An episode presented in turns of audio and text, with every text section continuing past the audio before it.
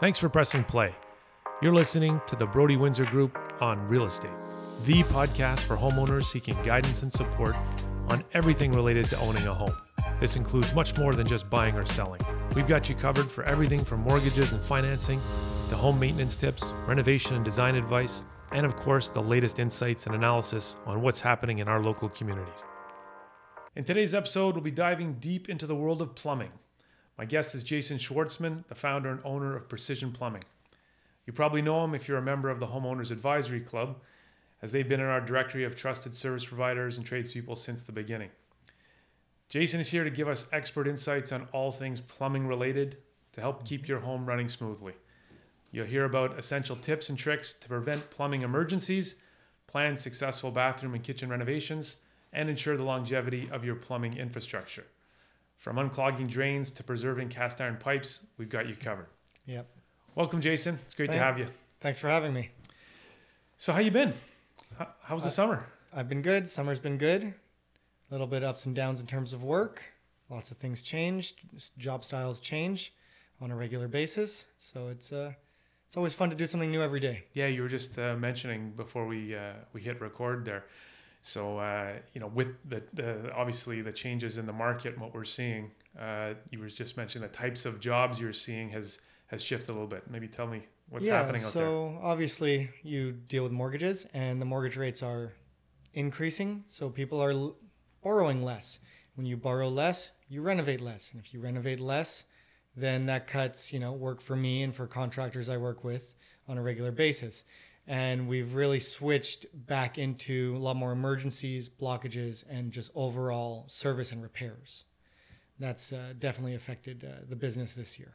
Okay, so this this leads into uh, my first question is, what we want to give homeowners today is some insights into what should they be aware of when it comes to their plumbing infrastructure in the home. And there's are there a lot of things that you're seeing on a regular basis, um, you know, that keep coming up, problems that keep coming up over and over again. Right. So the first one that I have been noticing is people are buying lower quality fixtures, toilets, faucets, um, and just things like that. When you buy the low quality and you're looking for the deal at Canadian Tire or Costco, you get what you pay for. It also means that we have to visit more for either repairs or full replacements for something better. So if you spend that extra 50 bucks on a quality fixture, you will save in the long term.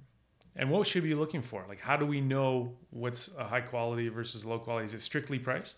Uh, not strictly price, it's more brand and a lot of reviews. You know, if you're buying stuff from Amazon or you're getting, you know, the Costco deal that's, you know, $98 for a toilet, it may not flush uh, everything you want it to. So you want to go with the trusted brands, American Standard, Moen, Delta. You want to stay away from online orders, stuff that we can't get parts here. Gotcha, gotcha.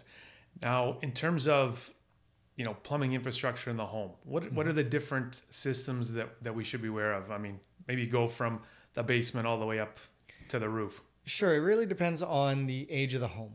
Okay, so a lot of homes are, you know, built in the 60s or later. Um, and you really have a lot of cast iron. Now, cast iron's on its lifespan, right? it's going to last 60 to 80 years. And we're, we're hitting that, you know, 1960 to, to 2020, that's your 60 year span. So everyone's on the way out. Now, if you're going to start putting down products like Drano, which is a strong acid, which will corrode your cast iron, then you will end up with something like a horseshoe pipe. You know, there's no bottom, and then your pipe will sink into the earth over time while the ground shifts, and that will lead to a very, very expensive um, repair. What kind of what kind of what are we talking if that happens? It's very invasive. Um, as you know, we've done similar repairs to your house. Um, you have to break the slab. Yeah. So, I was lucky because I was doing uh, a, a, a bathroom in the basement, so we were already breaking the, the concrete, and the the basement was completely uh, open and, and gutted and ready to go.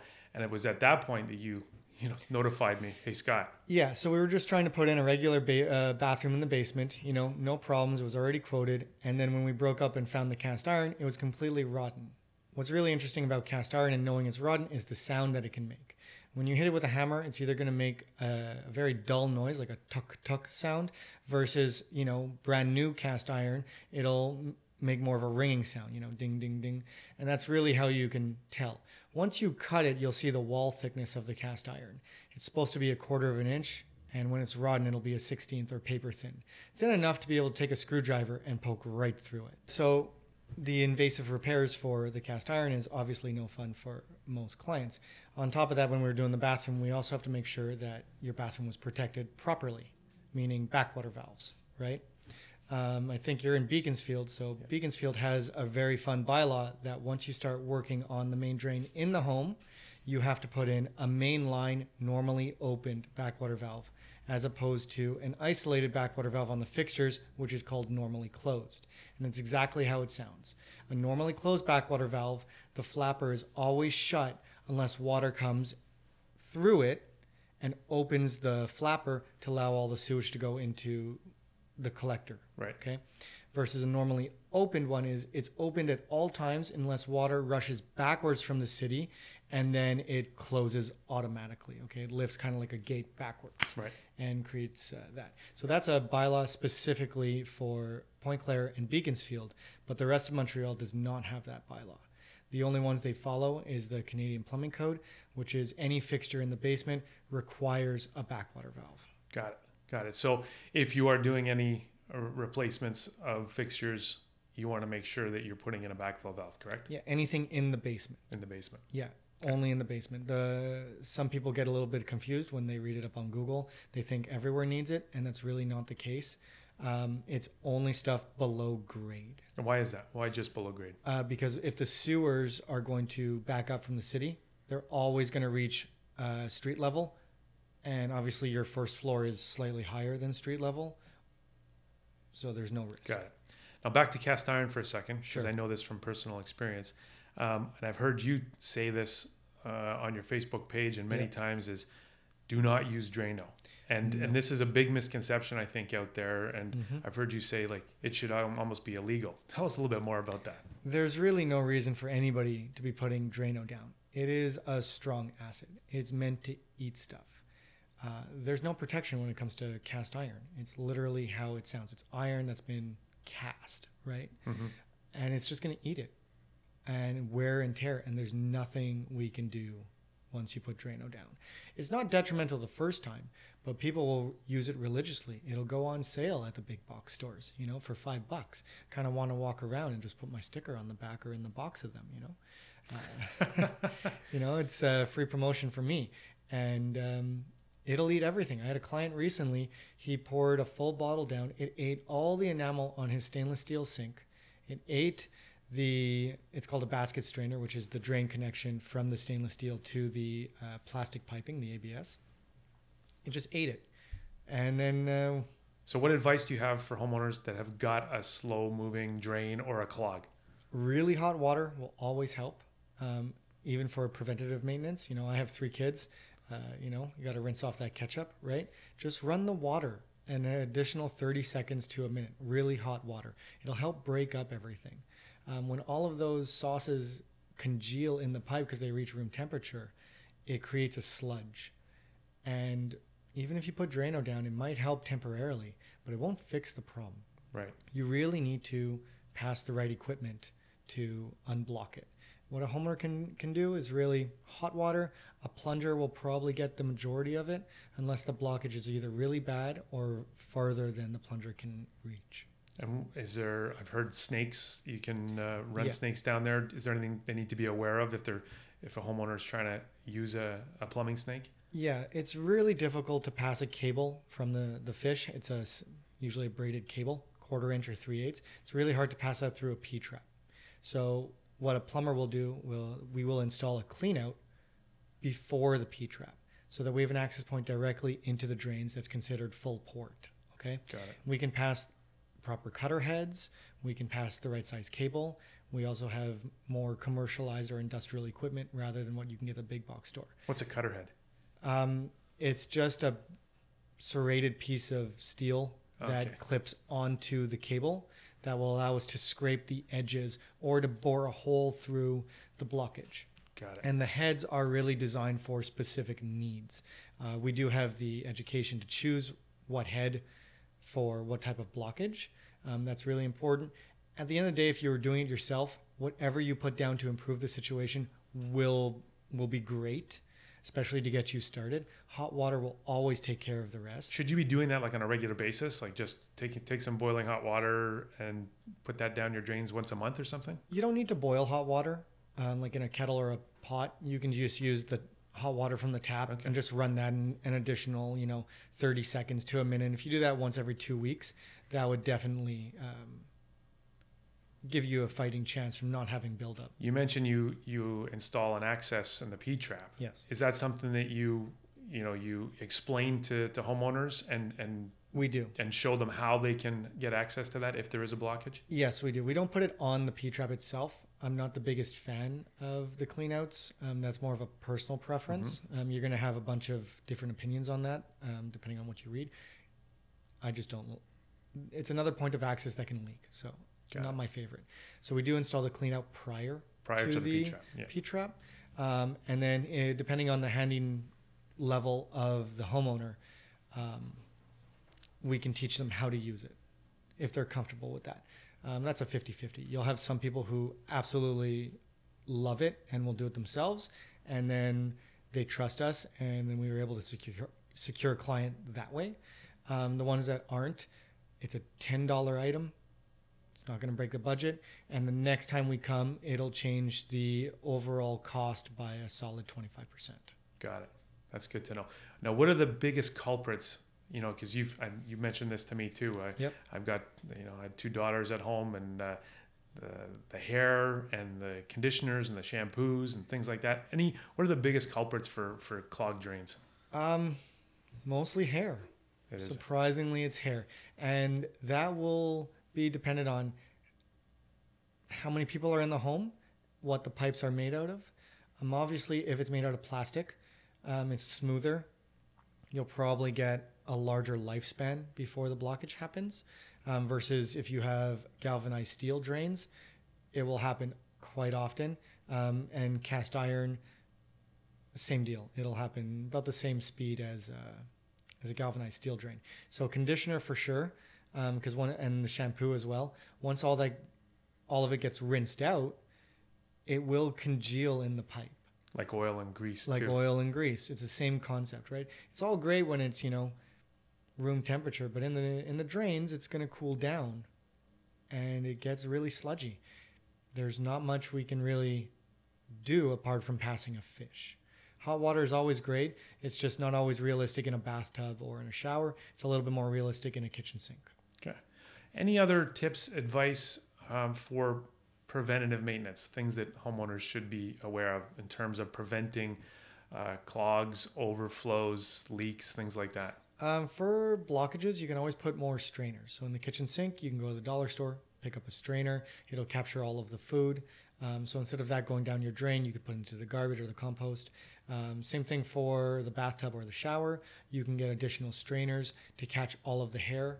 So you catch it before it makes it into the drain, and that will in turn save you one or two service calls a year. Got it.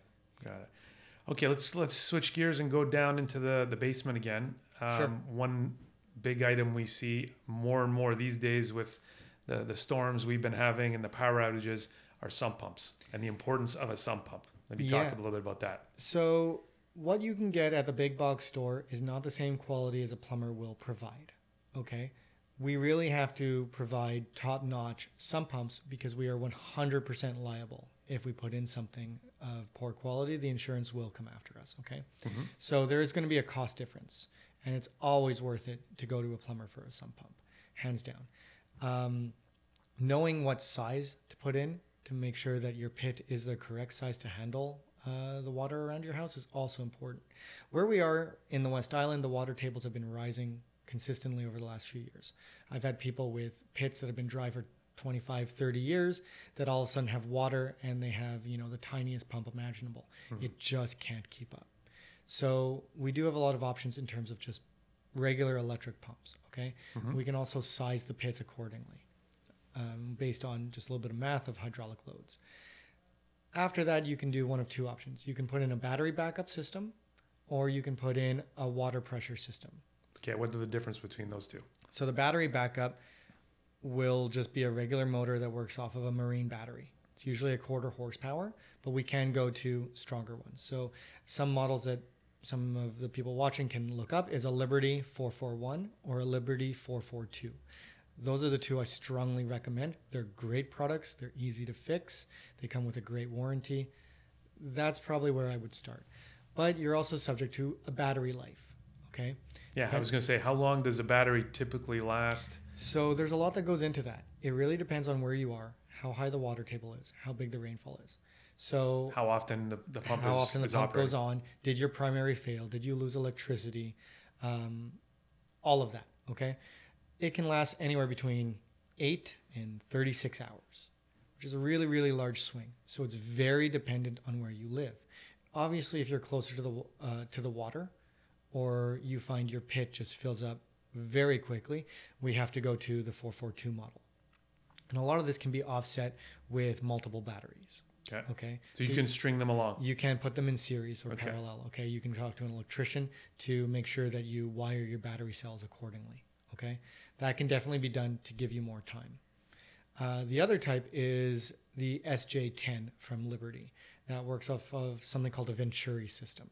So as the water flows uh, vertically, uh, horizontally, okay, depending on the gallons per minute that the city provides, it will create a siphon vertically. Okay Mhm. and that's how that works. There's a few flaws with this. One, it's not always that strong. It's really designed to keep your pit from overflowing, but it's not designed to empty it. Okay. It's so if you've got heavy rainfall and a lot of water coming in, it may not be able to keep up. Is that it? it probably won't keep up. Okay. The benefits is you're not dependent on a battery system or electricity. It really works off of municipal pressure. The downside to that is they're technically not legal. There is a bylaw in Montreal that you're not allowed to use municipal pressure as a motor of any kind. Hmm. That being said, it is your own home. If you break one or two rules, most people will understand that you're trying to protect your investment. So as long as the clients are aware of what we're putting in, the risks involved, and what they have to tell uh, the new homeowners or the or the broker when they do sell, um, there are solutions. And we're hearing a lot more these days people opting for the generator, especially given the, the recent ice storm we had where, you know, power was out for almost a week or, or longer Yeah. and the batteries are not going to be a viable option at that point if The- you're if you're out of power for more than a few days. That's right. If you put in a generator and you have a battery backup, you can also char- uh, you can charge it with a trickle charge. Okay, and that can be hooked up to the generator. The downside of the generator is you have to be home to start it.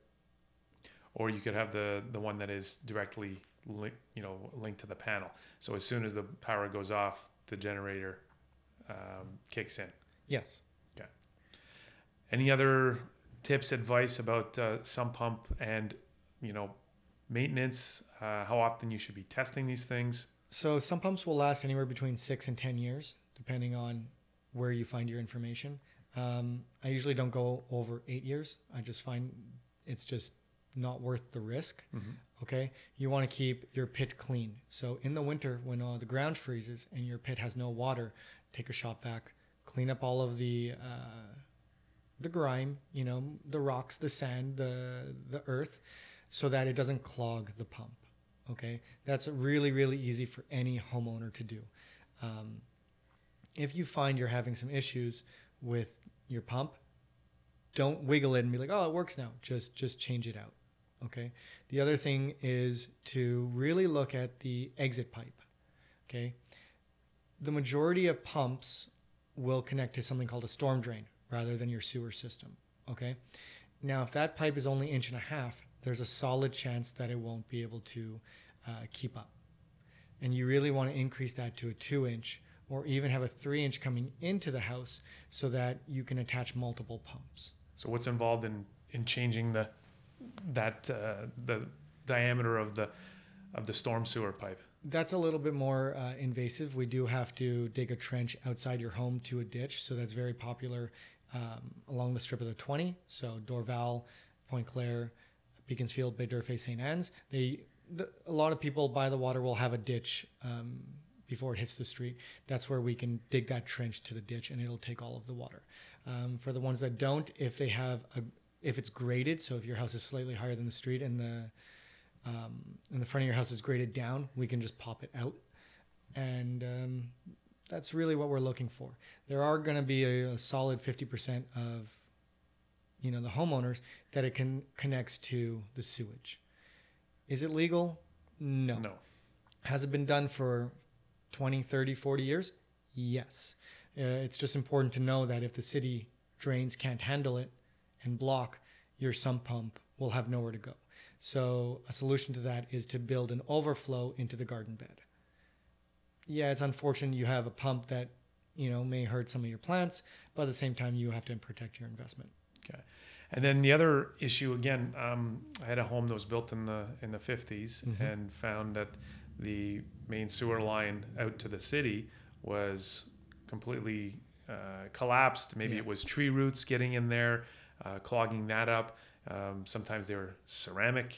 Uh, Yeah, so it's made out of clay, Clay, made out of terracotta. Yeah. Um, so the main drains from really like 1910 to pretty much like 1960, maybe even 70, were made out of either terracotta or um, asbestos cement. so you should, before purchasing a house uh, of a, a house built in, in that era, the 50s and, and 60s, maybe you should check and make sure what's what kind of condition that uh, that sewer line is. Absolutely, should always do a camera inspection if you're going to buy a house. You really want to make sure, you know, the intestines of the house are functional.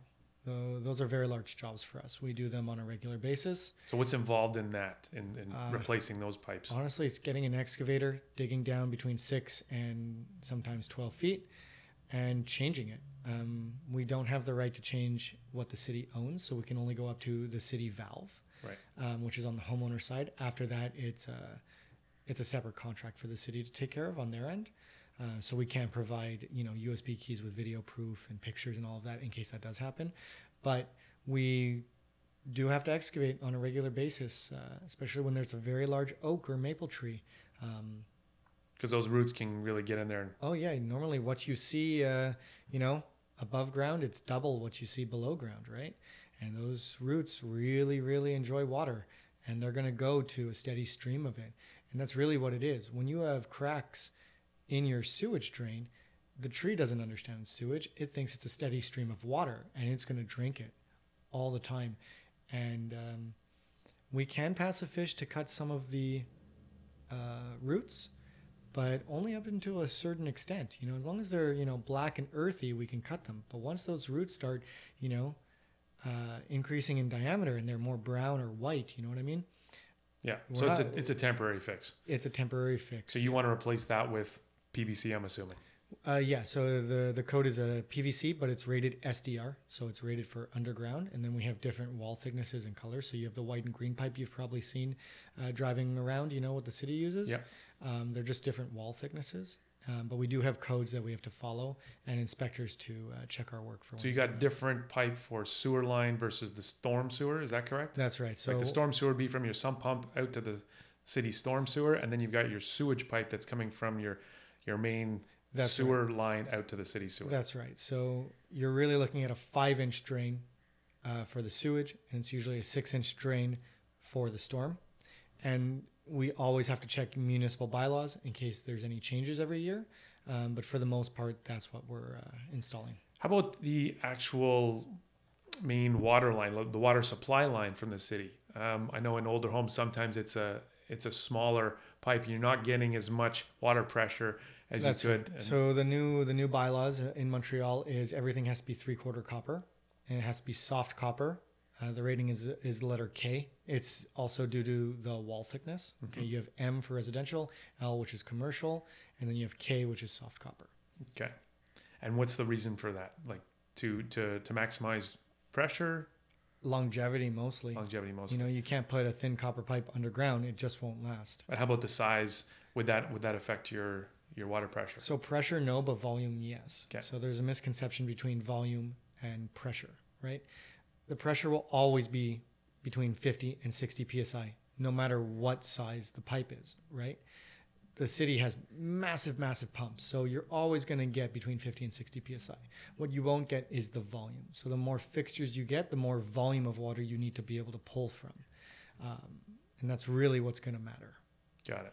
So what are people looking for these days when they want, you know, a good amount of water, not a, a dribble from their shower? You're looking at a three quarter pipe. If you're looking at some of these new construction homes, they're quite large. People are putting more money into their homes because they have home offices now. That's getting very popular. Yeah. We can even bring in a one inch copper line, and then we can do the rest of the house with one inch risers, and then we can do distribution to the fixtures in three quarters. And then when we get into the room, uh, we can reduce it to half an inch. So it's really looking like a tree. You have the trunk, and then you have the branches, and then you have the smaller branches with the leaves, and it's literally the same concept. Back to sump pumps. I Yeah. know there's um, more and more we're seeing the issue of radon being a, a concern in homes. It's an odorless, colorless gas. It's uh, the second leading Mhm. cause of lung cancer, um, and I know that one of the the the, the places that radon can come into the home is through uh, the basement and the sump pump pits.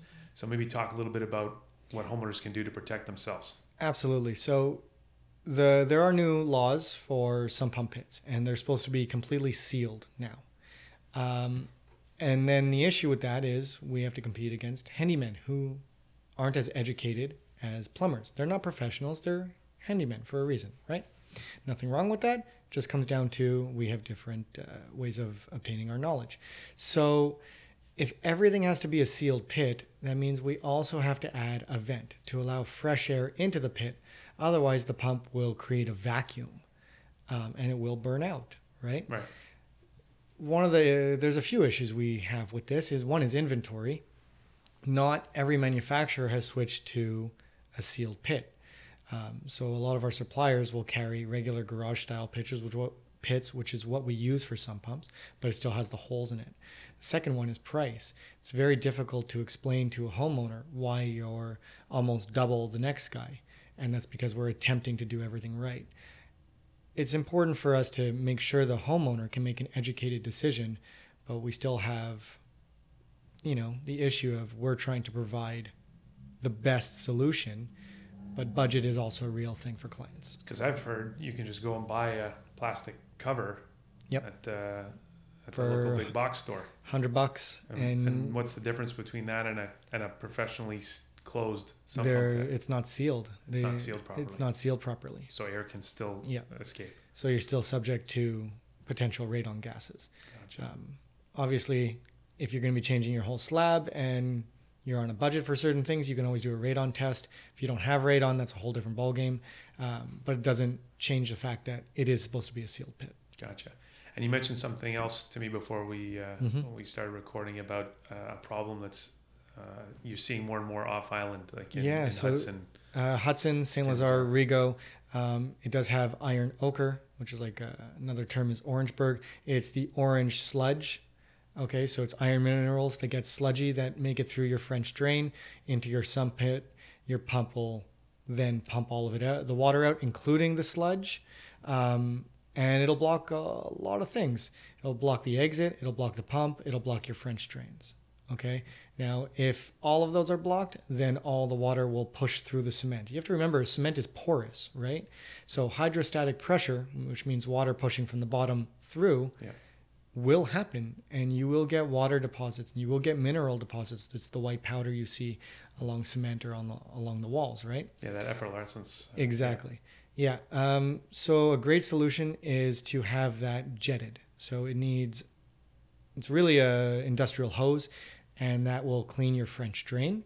Um, that you should get professionally done, but you can easily rinse out your pit, easily. With A pressure hose, washer. a or bu- hose? yeah, just a regular hose, um, bucket of warm water, maybe you know a little bit of elbow grease, you know, just a little bit of manpower, just Mhm. scrub it clean. But if you were to do that, you know, once every two months and keep your pit clean of the iron ochre, it will increase the lifespan of your pump. And at that point, we're putting in a pump worth $600, $700. If you want to change that every two years, we're more than happy to do it for you. But we'd rather give you the information to keep the lifespan of your pumps longer. Maybe instead of two years, you last five or six. And then it'd be still nice if you called us back for that. Right. That's great. That's a great tip. Um, how about technology, like since you first came into the trade, got your license, Yeah. um, you know, when you first started out to today, have you seen a big uh, increase in the amount of new technology that's available, um, new new techniques and, and, and ways of operating? a lot of the pipe have been has been around for longer than anybody can even imagine. Even PEX has been around for over 25 years, but it only started getting used largely in the last decade, at least from what I've seen. Um, there's also commercial grade PEX, which is called Wirsbo or Uponor, and that uh, will expand instead of crimping it. So it's just different. Um, that's not available at the big box stores at all. It's really copper or PEX. Um, we have access to other stuff. And then in terms of copper, they've now come out with uh, something called ProPress, uh, which is copper fittings with a gasket inside, and we have a special tool to clamp that down. So we're we're really moving away from soldering and moving more to simplicity. And what's the advantages to that? Uh, it saves on time. Okay. A lot of time.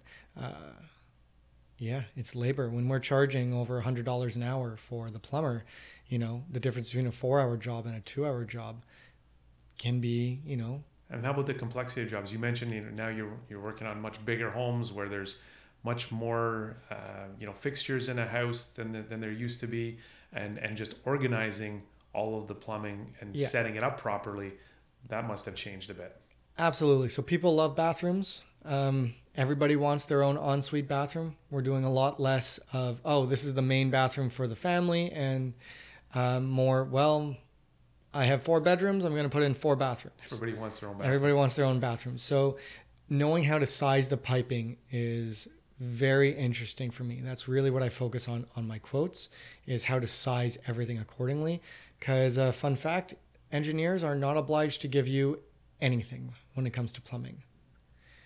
They do have to make the blueprints and the plans for electrical, for lighting, for foundation, for insulation. They do not have to do a single thing for plumbing. So, if somebody is building a new home, for example, or doing a major renovation, what would you recommend they do? Uh, either get a very talented engineer or architect, or have a trusted plumber that can work in conjunction with the engineer to size everything properly.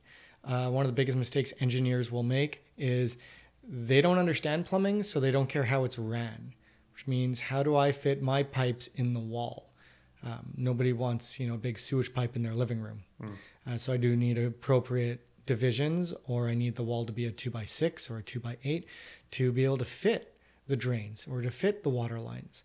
Um, So it's proper planning and bringing in the experts early on. early on, yeah, the last thing you want to do is to hire the plumber last minute and then for him to turn around and say, Well, how would you like me to run your drains? That's not a fun sentence we want to uh, say to homeowners. Right. And any other common misconceptions or or uh, you know myths, I guess would be a way to say it that you that you hear uh, when you're out there, you know, visiting homes and Um, you know doing repairs and doing renovations. Probably the biggest one is I didn't know I couldn't flush that. that you must have seen some interesting stuff. Uh, I mean, you name it, I've seen it. Um, and surprisingly, it's not kids. It's always the adults. Really? Yeah, hands down, always the adults. Yeah. Like what? These wipes? Wipes are by far the most profitable for us. Mhm. They do not dissolve, despite what they say on the packaging. And uh, the longest blockage I've done with wipes uh, took us 33 hours. Wow. Yeah, 33 hours to unblock it. And uh, I mean, garbage bags and garbage bags full of wipes. And there was nothing we can do. We just had to keep going. So the moral of the story: don't flush wipes.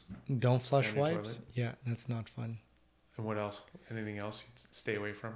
That's that's going to be the brunt of it. I mean, you're always welcome to check out my Facebook page for the other yeah. pictures. I won't go into now because some of them are more crude. But uh, And how about exterior uh, plumbing? You know, uh, I've, you're seeing more and more uh, on my building inspections. We're seeing uh, frost-free is the recommendation that building inspectors have. You know, to make sure that your exterior faucets aren't aren't freezing and, and, and cracking, So and the- causing leaks and floods. absolutely. So the code is to put in a frost free. which is a 12 inch stem so that it closes at the end of the 12 inches and not at the beginning of where the faucet is. Okay. The issue is most people don't know how to drain them properly and they leave their hose connected. So even if there's a little bit of water in that 12 inch stem, it will still freeze and burst. It's really not a well designed product. Okay. But somebody somewhere decided this was the norm. Every home inspector was like, this is the norm. And every plumber is like, man, I wish this could be better. Um, so there usually is a vacuum breaker on top of the frost free. So you have your hose outlet, you have the handle, and you usually have a little nut on the top. Okay. Ideally, when you shut everything off, you unscrew that nut that's on the top. That'll allow a little bit of air in. Assuming the frost free was installed correctly, which is a very very slight slant towards the outside, mm-hmm. everything will drain. So if you don't have a frost free and you've got a regular faucet, I was always told you turn off your your water from the inside. Yep. And then you open the faucet to allow That's it to right. drain out before the frost comes. Yeah. So what we've started doing now is putting a valve on the inside, even with a frost free, and saying if you do not shut this valve, there is no more warranty, because every year there's there's a large amount of clients. I think we change between 50 and 80 a year. And I guess don't leave your garden hose. And don't leave your garden hose connected. Yeah. It's probably full of water. It's definitely full of water. Okay. Anything else that you can uh, give give our homeowners tips, advice? Um, you know, seasonal type of maintenance. What's the biggest thing to prevent uh, flood in your house? Knowing where your main valve is. There is a surprisingly large amount of clients that do not know how to shut their own water. It's usually located at the front of the house, usually in the center. It's often under a staircase or in a crawl space, um, or in just there's a cutout in the wall that you can open up and then you can check that out. But just as simple as being able to shut off the water in an emergency will allow the plumber to get to you to fix everything and it'll eliminate the damage, eliminate an insurance claim. Gotcha. And I, the shut off valve, you see some of the old ones are the, uh, yes. you know, those old uh, wheel. It's, yeah. Versus it's, a, a quarter turn ball valve. Quarter turn ball valve. Yeah. Definitely something to always update. Always. If there's a, any valve that you have a hard time turning or leaks when you turn it, or you have to turn it like four or five or six times to get it to shut off, should be updated as soon as possible. These are just like, it's a small preventative measure that will protect your home. Okay. That's really what we're looking for. What about water consumption? You hear a lot about these low flow toilets and, uh, you know, saving water through uh, special fixtures on your on your shower, things like that. What, like, how much could it be costing a homeowner if you've got like a tiny leak or uh, a toilet that you know keeps filling up? Thousands, thousands of dollars, because when you're paying for water in Pointe-Claire or Beaconsfield, they do not care that you left your toilet running. That's not their problem. They will bill you for the water. And every year, uh, around springtime, I get calls from those two municipalities uh, of clients panicking that their water consumption, their water bill is twenty five hundred bucks, three thousand dollars, four thousand dollars. That's insane. It's few hundred bucks to fix your toilet. You know, don't let things go. Get them fixed right away. It will save you money in the long run. Now, in terms of water consumption, like you mentioned. Uh, most of the toilets that were low flow from 20 years ago, they don't exist. The new ones coming out, they all have ratings of how much they can flush. Okay. Mm-hmm. The majority of them will be able to handle it. You're only going to get a couple of really, really low quality toilets that you get for $80 that will probably cause blockages. Okay. But they're all six liters now. They're even 4.8 liters, and that's more than enough water. You're never going to find a toilet at 13 liters anymore. It just doesn't exist. Gotcha. Gotcha. Anything else that uh, you'd like to touch on before we wrap? Um, just hot water tanks. Just keep in mind there is uh, 10 years. That's what the insurance will give you. Doesn't mean your tank won't last longer than 10 years. It means the insurance will consider it negligence on the homeowner. So double check the uh, the year that it was made, and if it is older than 10 years, then you should be giving somebody a call. And should there be some kind of uh, you know pan underneath uh, to prevent if it does leak at some point is there's Is there something that should be attached to a to a floor drain? So it should be attached to a pan unless there is a floor drain in the room. Okay. That's technically the code. Um, but put it in a pan. If it buys you a night, you know, um, not everybody knows how to drain a hot water tank. You have to keep in mind it is electrical, so people get a little afraid when they have to touch more than one tray at a time. But the pan will save your basement, so I do recommend it. And you mentioned one thing too about you know water being sometimes more destructive than fire. hands down is more destructive than fire. The fire will burn everything. It can be put out, they can rebuild, but once water gets somewhere, if they miss it, if they don't detect it with the humidity detector, you will have mold. And if you have mold, you will get sick. So that's why I think it's worse than fire because it's not just damaging your property, it could also damage your health. So you really want to make sure that any leaks get fixed right away. You don't want to just put a bucket for 6 months. That's right. So keep an eye on your on your on your fixtures. Yep. Make sure you fix any leaks. Immediately call a licensed plumber. Yep. That was one last thing. Is what are some things that you've seen where, you know, this is obviously a do-it-yourself job. This is a handyman. This is not done by a professional plumber. What are some things that you would recommend that homeowners do not try and do themselves? anything they're not comfortable with is probably the easiest answer.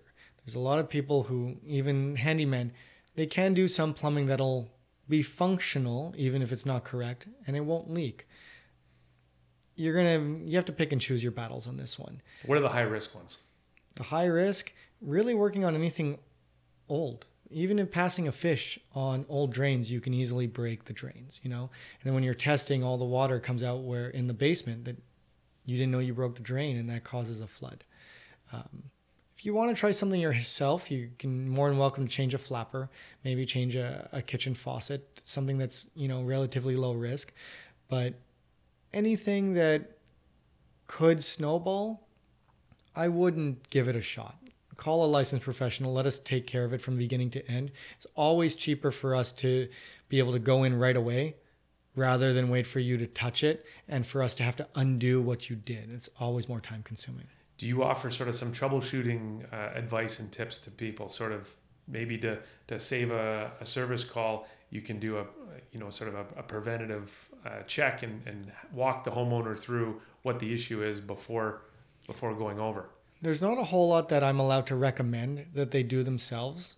But when it comes to looking for specific parts for something that I can diagnose on the phone, uh, we do encourage homeowners to do that labor themselves rather than pay us. So if we need a specific cartridge or we have to call the manufacturer, we can always give them a list of questions or guide them in the right way so that we don't have to do that. Um, that would definitely save them. Uh, Awesome.